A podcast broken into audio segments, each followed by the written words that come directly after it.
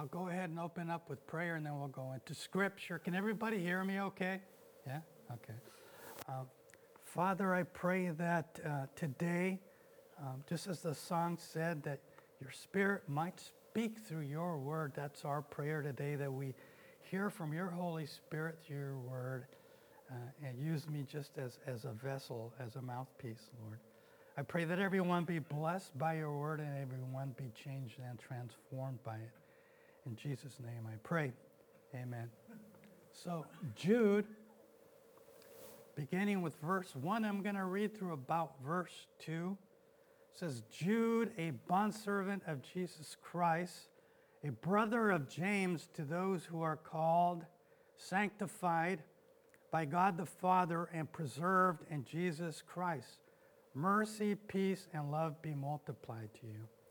Now, Jude here, his name is actually Judas, uh, but because I, I, guess they don't want him to be mistaken with Judas, the, apostle, the, the disciple who betrayed Jesus, they identify him as Jude, but his name was actually uh, Judas.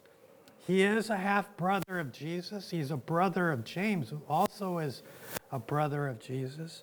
Now, James and Jude um, grew up with Jesus and had never seen him or identified him as the Messiah, as the Son of God.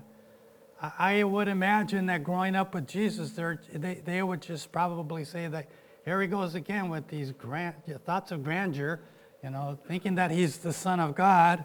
That was kind of their mentality.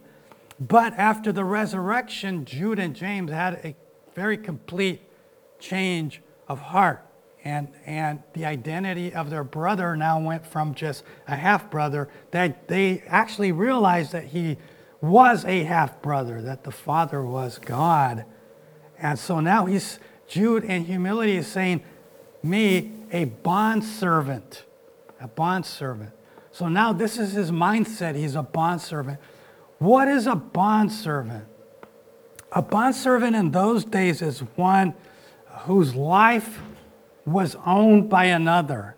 He really had no free will. He only did whatever the master told him to do, whoever owned him. And, you know, a lot of people would give themselves up freely to be a bondservant if the master was really good.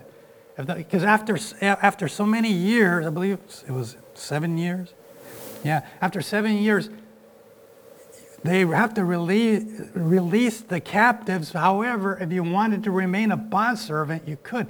And if you had a good master, you would. Well, James is saying, I have a good master. We have a good master. He's good. He loves us.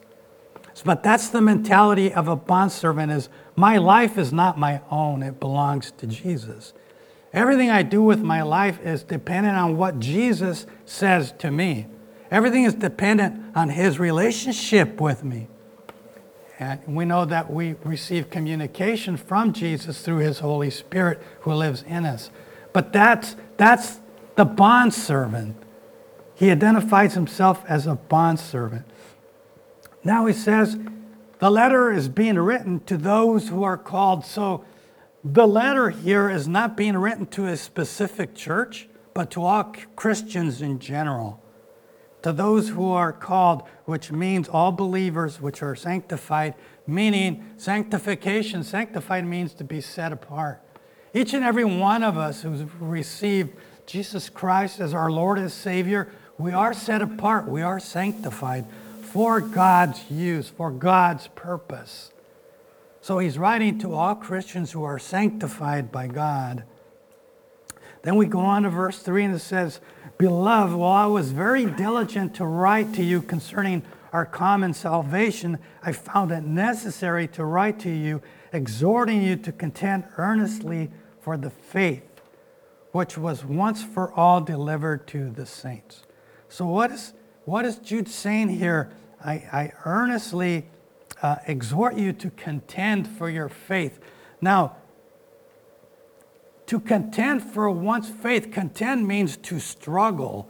And if you look at it from the Greek culture, it is in reference to sports, it's to wrestling. Wrestlers, I don't know how many of you here wrestled in, in high school, I did, you struggle. It's struggle. And it's tiring because you're using all your strength.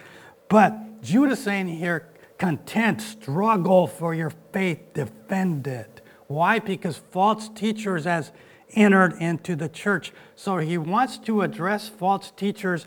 And then he, what Jude does is identify some characteristics of false teachers that we should be aware of so that we uh, can, can know when a false teacher comes into the church. So uh, from about four, verse 4 through 17, we're going to see Jude explain these characteristics of false teachers, what they're like, what they do, what their motivation is. Uh, he, he ends by saying they don't have the Holy Spirit. Um, and then the latter scriptures is going to contrast uh, a spirit filled believer with these false teachers. In other words, what a believer should be like, or what one who is not a false teacher should be like. Now, earlier on, early on in verse 3, he says, Well, I was very diligent to write to you concerning our common salvation. Now, common salvation, he's not downplaying salvation like it's common. What he's, what he's saying is common salvation, the salvation we all have in common. It's that mindset that he's speaking of. He wanted to write about that, but he found it urgent that he needs to write about contending for the faith. In other words, defending it, watching over it. All of us are responsible to check out what the Word of God says when a teacher teaches anything. You're to validate what that teaching is by the Word of God. Be like the Bereans. Go home, search out the Scriptures. Did what he teach line up with the Word of God? And that is, that is in itself one of the most important reasons why we should be uh, earnestly in the Word of God, really seeking it out. Let's go on to verse 4. Now, in verse 4, he begins to talk about the false teachers. For certain men have crept in unnoticed, who long ago were marked out for this condemnation. Ungodly men who turn the grace of God into lewdness and deny the only Lord God and our Lord Jesus Christ. So some men have crept in unnoticed. So these false teachers are coming into the church, and nobody really notices that you know they have come in. They have come in in stealth mode. They just kind of blend in. They don't act any different than anybody else. In fact, a lot of times the scripture can be, their teaching can be lining up, and then slowly they'll introduce, introduce false teaching, which is what, what Jude here brings out. So we need, need to be cautious of these type of men. They come in to the church with malicious intent. In other words, they come in already with the idea of destroying whatever God is trying to do in that church or what the Holy Spirit is trying to do in the church. Uh, they also turn the grace of God into lewdness. Strong Concordance says of lewdness, unbridled lust, excess, lasciviousness, lasciviousness, wantonness, outrageousness, shamelessness, and insolence. So they're trying to do damage. They're, they're trying to corrupt. And he's going to give some examples in the Old Testament of these exact type of people. Um, so let's go on to verse 5. Um, but and I'm going to read through about verse 7. But I want to remind you, though you once knew this, that the Lord, having saved the people out of the land of Egypt, afterward destroyed those who did not believe. And the angels who did not keep their proper domain, but left their own abode, he has reserved in everlasting chains under darkness for judgment of that great day And as Sodom and Gomorrah and the cities around them in similar manner, these, having given themselves over to sexual immorality and gone after strange flesh, are set forth as an example, suffering the vengeance of eternal fire. So verses 5 through 7, which we just read, give us, gives us three examples of these type of false teachers who come unawares First, we see in Israel Uh, we know the story of Israel, right? We know how they were delivered out of Egypt. And God performed many, many, many miracles. But yet, when they got to the promised land and they seen the giants, they were fearful. And because of this fear, okay, only a few, some had a good report and some had a bad report. The majority of the congregation chose to go with the bad report. So, what's that saying? These false teachers usually have, very negative attitudes. They, they, they feel defeated. If God has asked you to do something, regardless of how impossible it seems, God is with you, it will be fulfilled. Who can stop the Almighty God? Yet the people that came back from spying out the land and gave a poor report, they followed them instead of the few that had a good report, who trusted in God. Only two from that generation made it into the promised land. Only two. Now, we know that those that followed the ones that gave a bad report or a bad testimony or were fearful, God did not give us a spirit of fear. They all did not enter into the promised land. God had to wait till another generation came up who would follow what he asked them to do. So this is this is um, a character trait is they're fearful. Um, they don't trust in God. They don't have faith, these false teachers. And they will bring everyone out of God's blessing. What do I mean by that? These people were blessed. They were taken out of Egypt. They, they got through the, the Red Sea.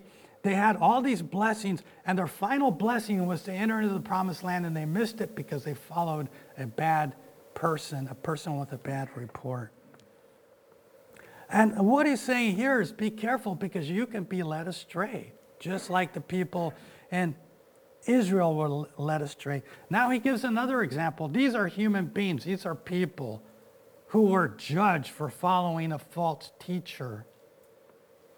Um, that's why it's so important for us to be in the Word of God. We need to be able to identify a false teacher. Jessica and I were talking about a particular person we were listening to on TV, and he was just off. He was just off, you know.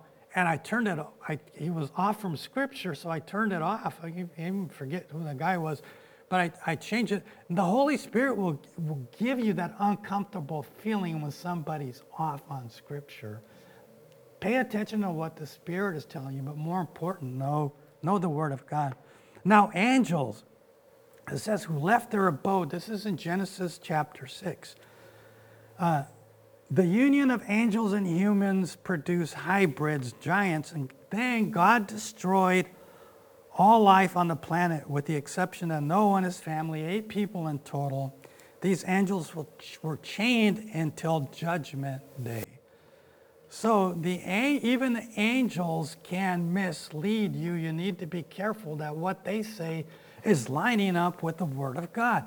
What are some religions that are misled by angels? I, I can think of at least three. Mormonism, angel talks. Moroni talks to Joseph Smith. Muhammad, an angel talks to Muhammad in a cave. Jehovah's Witnesses are, are led astray by angels. And not only that, they're told that Jesus Christ was an angel. Totally false. He's the Son of God. He's not a created being, He's a begotten being. He's from God. He is God, He is divine. Yet these angels, a third of them fell with Satan. Some are in prison and some are not. And we have to contend with those that are not in prison. But even following an angel can lead you astray and lead you into judgment. And again, I can't, I can't uh, reinforce this enough. Know your word. When somebody's off, know your word. In fact, Pastor Joe says, if I'm ever wrong, identi- you know, tell me. I would say the same thing. If you think I'm wrong about something, tell me because I, am not perfect. I can make mistakes. And would, would um, gladly invite uh, being corrected if I'm wrong. But I try with all my God to listen to the Holy Spirit and to follow the Word of God. So these, these angels we're going to speak a little bit more about them later. But everything that Jude is talking about, the angels, comes out of the book of. Uh, there's a guy that was no longer. He walked with God and then he was no more. The book of Enoch. The book of Enoch. What, and, and he is quoting a lot of his, what he is saying is quoted verse by verse from the book of Enoch. Why is Enoch not in our Bibles? They say Enoch's not in our Bibles because there is no uh, transcript, original transcript that they can follow back, even though it's in the Dead Sea Scrolls. The book of Enoch is there. And because they couldn't understand it, they, they chose to leave it out. But the book of Enoch um, clearly identifies the Messiah, clearly identifies the, these fallen angels who had fallen. And Jude is quoting him word for word. So Jude is quoting him, if a brother of Jesus is quoting him, I think that Enoch has some good things to say. Um, Sodom and Gomorrah destroyed for sexual immorality. So the, let's go back to the angels. What, what, what's the main point there? With Israel, don't be misled by people. With angels, don't be misled by spiritual beings. Uh, and now Sodom and Gomorrah, don't be misled by cultures. Sodom and Gomorrah destroyed for sexual immorality.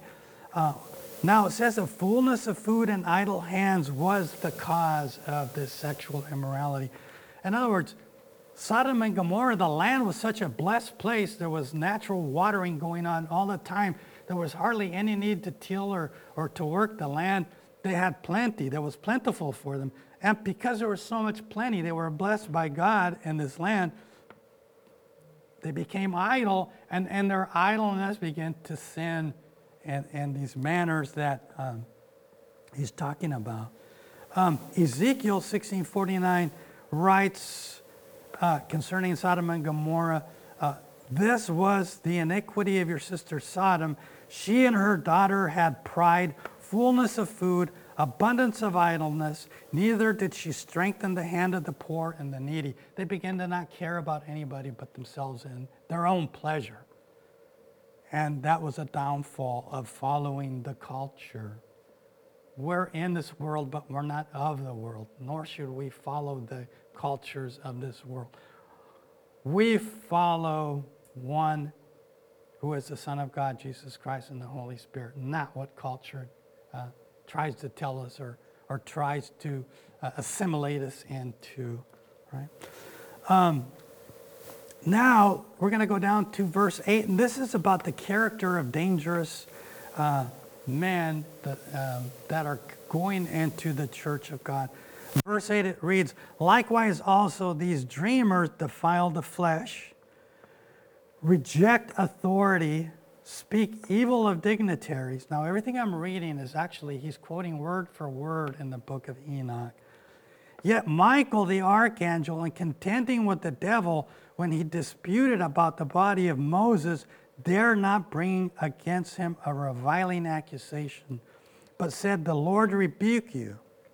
But these speak evil of whatever they do not know, and whatever they know naturally, like brute beast, and these things they corrupt themselves.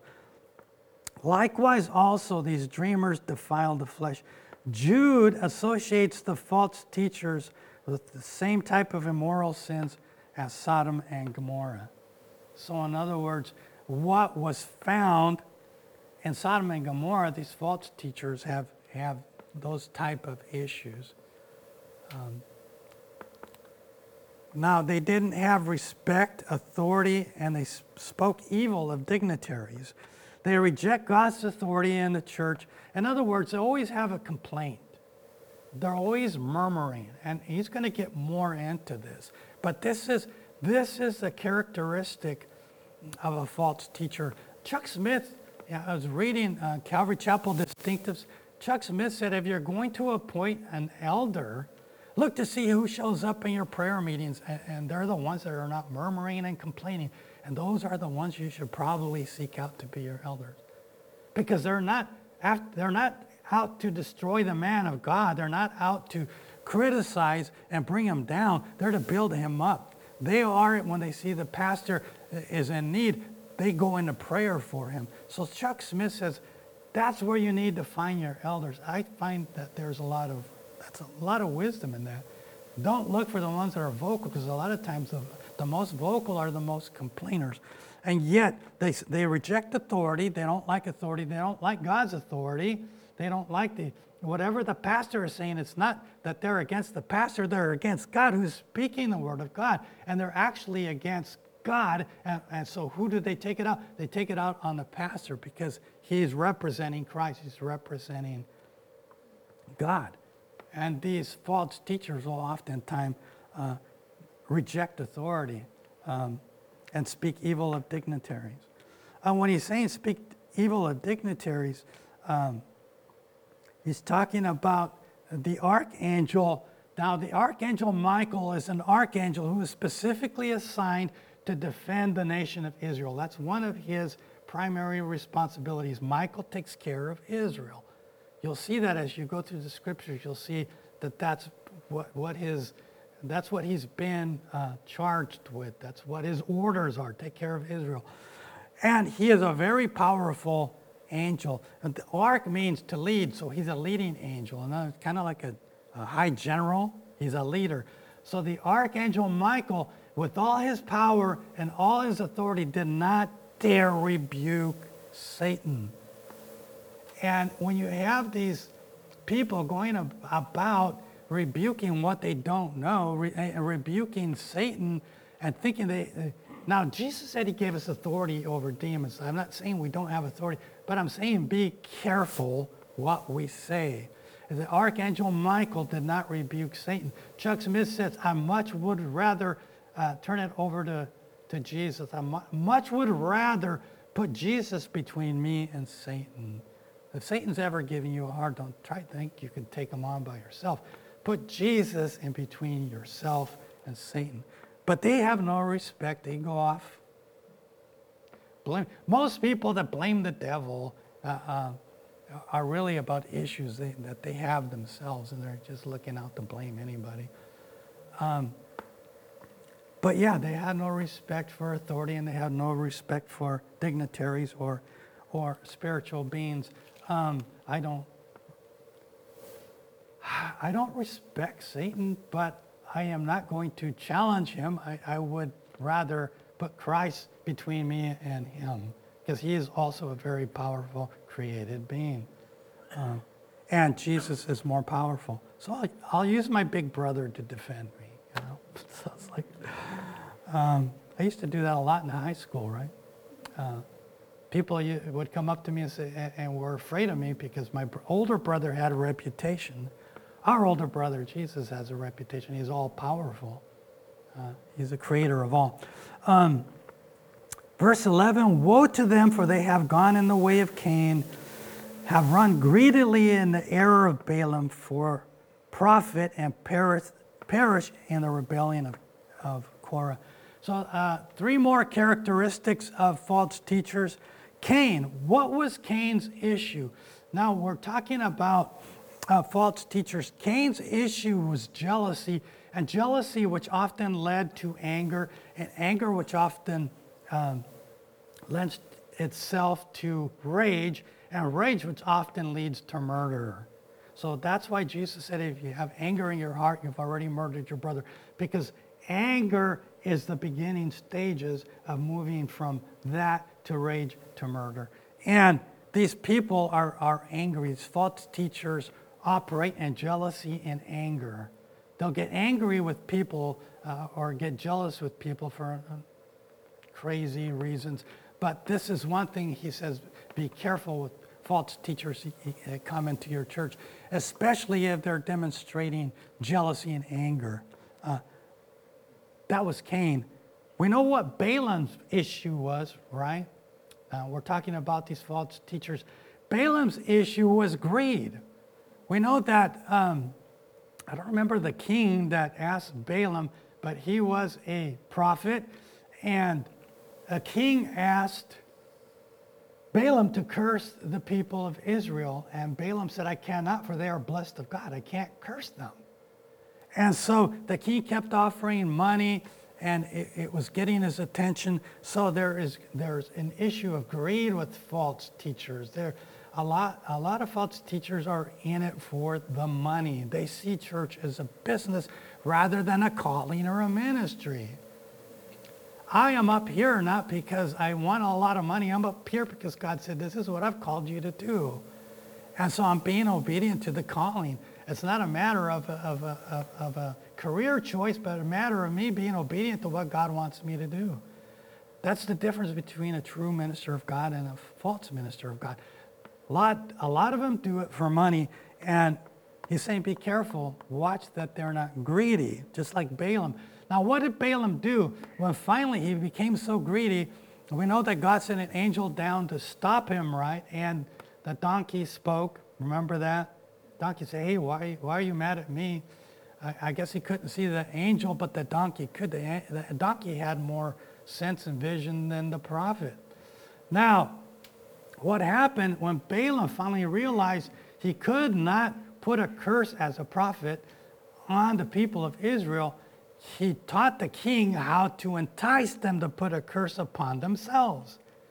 And so, what did Balaam do? He said, go over there and, and send some girls from your nation to get them enticed and then have them uh, worship false idols. So th- there was worship of false idols and improper relationships um, that Balaam caused the nation of Israel to fall. So Balaam's issue is greed, and there's a lot of false teachers that come into ministry for greed.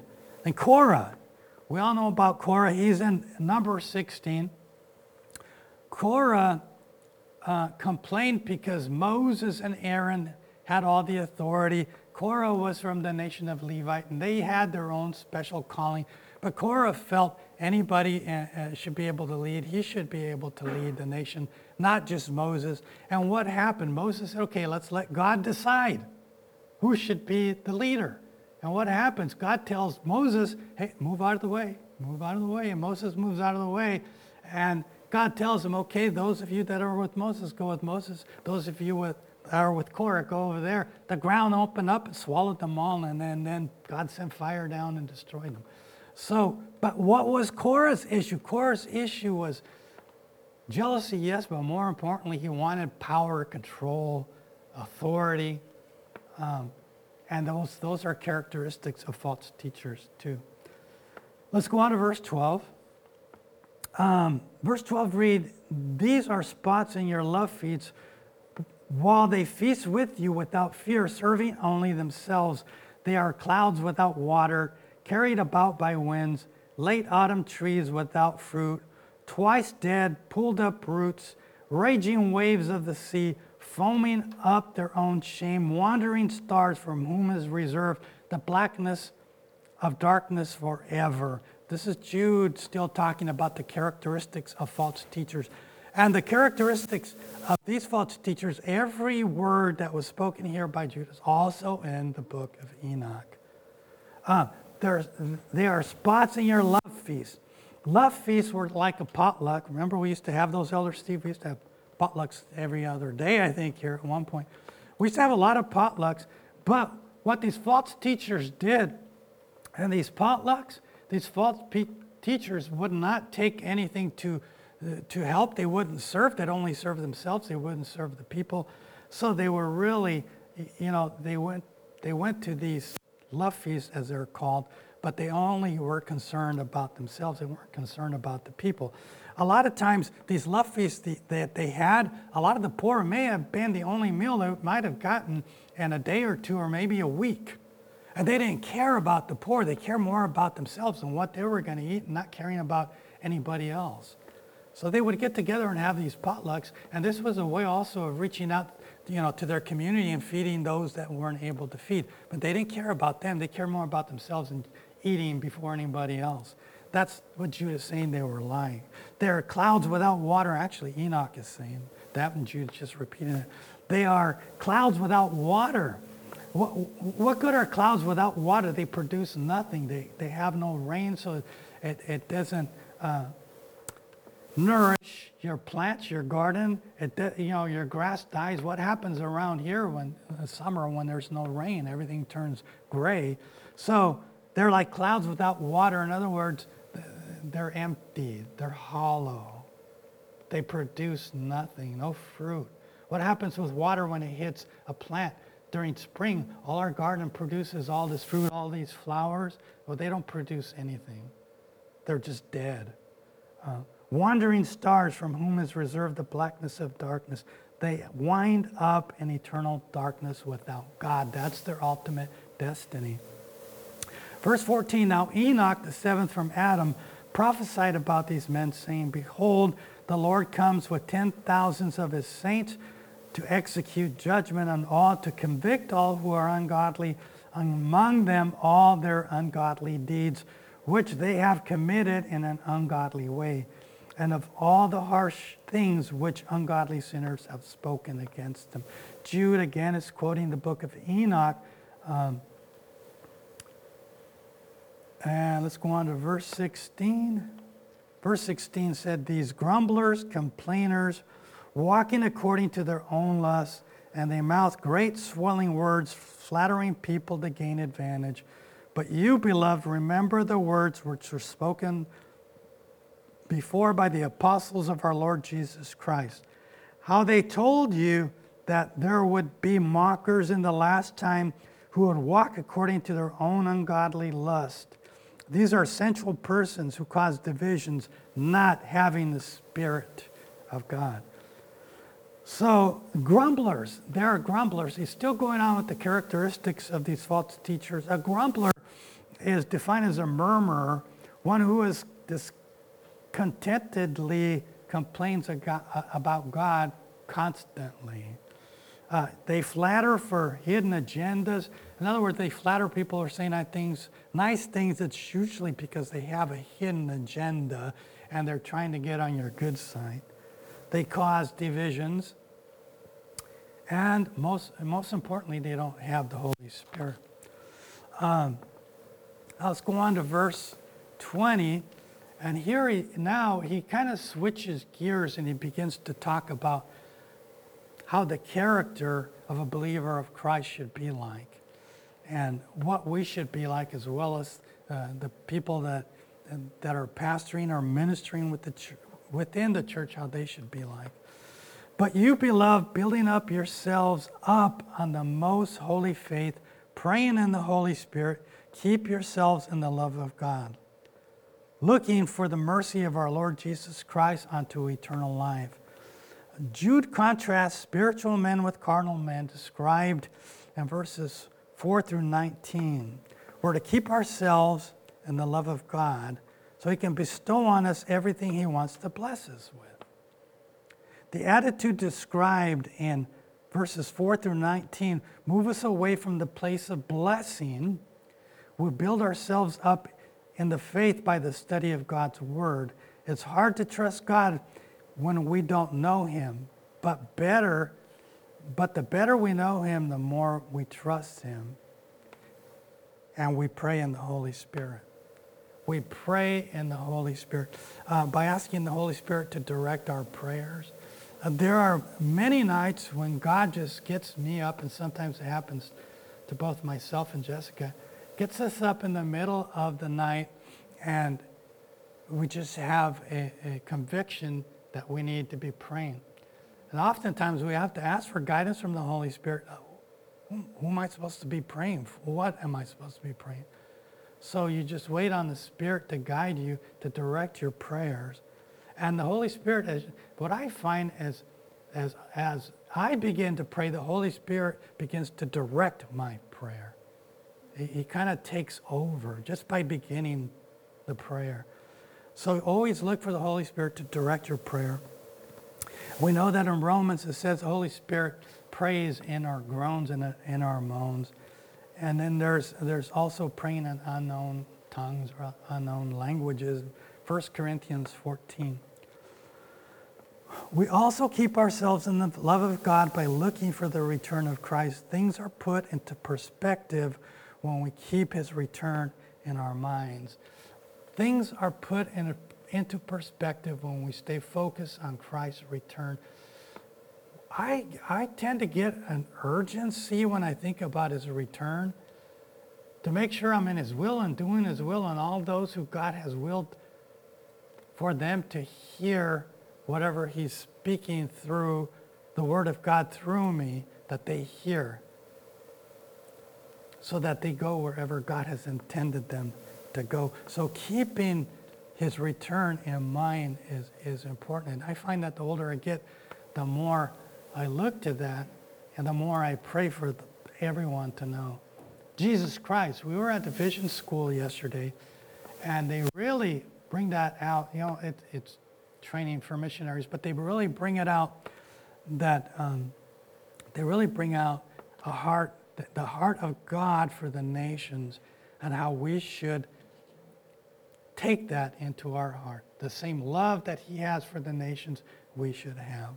Verse 22 And on some have compassion, making a distinction, but others save with fear, pulling them out of fire, hating even the garment defiled by the flesh. Um, verse 22 through 23. People come to Christ for different reasons. Some people hear of God's love for them and they respond to Him in love. So, and that's usually what I try to share whenever I am sharing is the love of God. And I pray that the love of God is what motivates people to come to God and accept God's forgiveness and accept eternal life. Some people need to be motivated by fear. Some people do not like, some religions don't like to even talk about hell. But hell is a, re, a, reality. And we need, and this is what he means by some you win by fear. Some you have to really convict with fear. And if you don't change, your life is destined to hell. And if you don't change, that's where you're going to wind up. Would you not rather have eternal life? And you motivate them by fear. Now, I personally would rather motivate by love but hell is there's also needs to be talked about. Jesus talked about hell.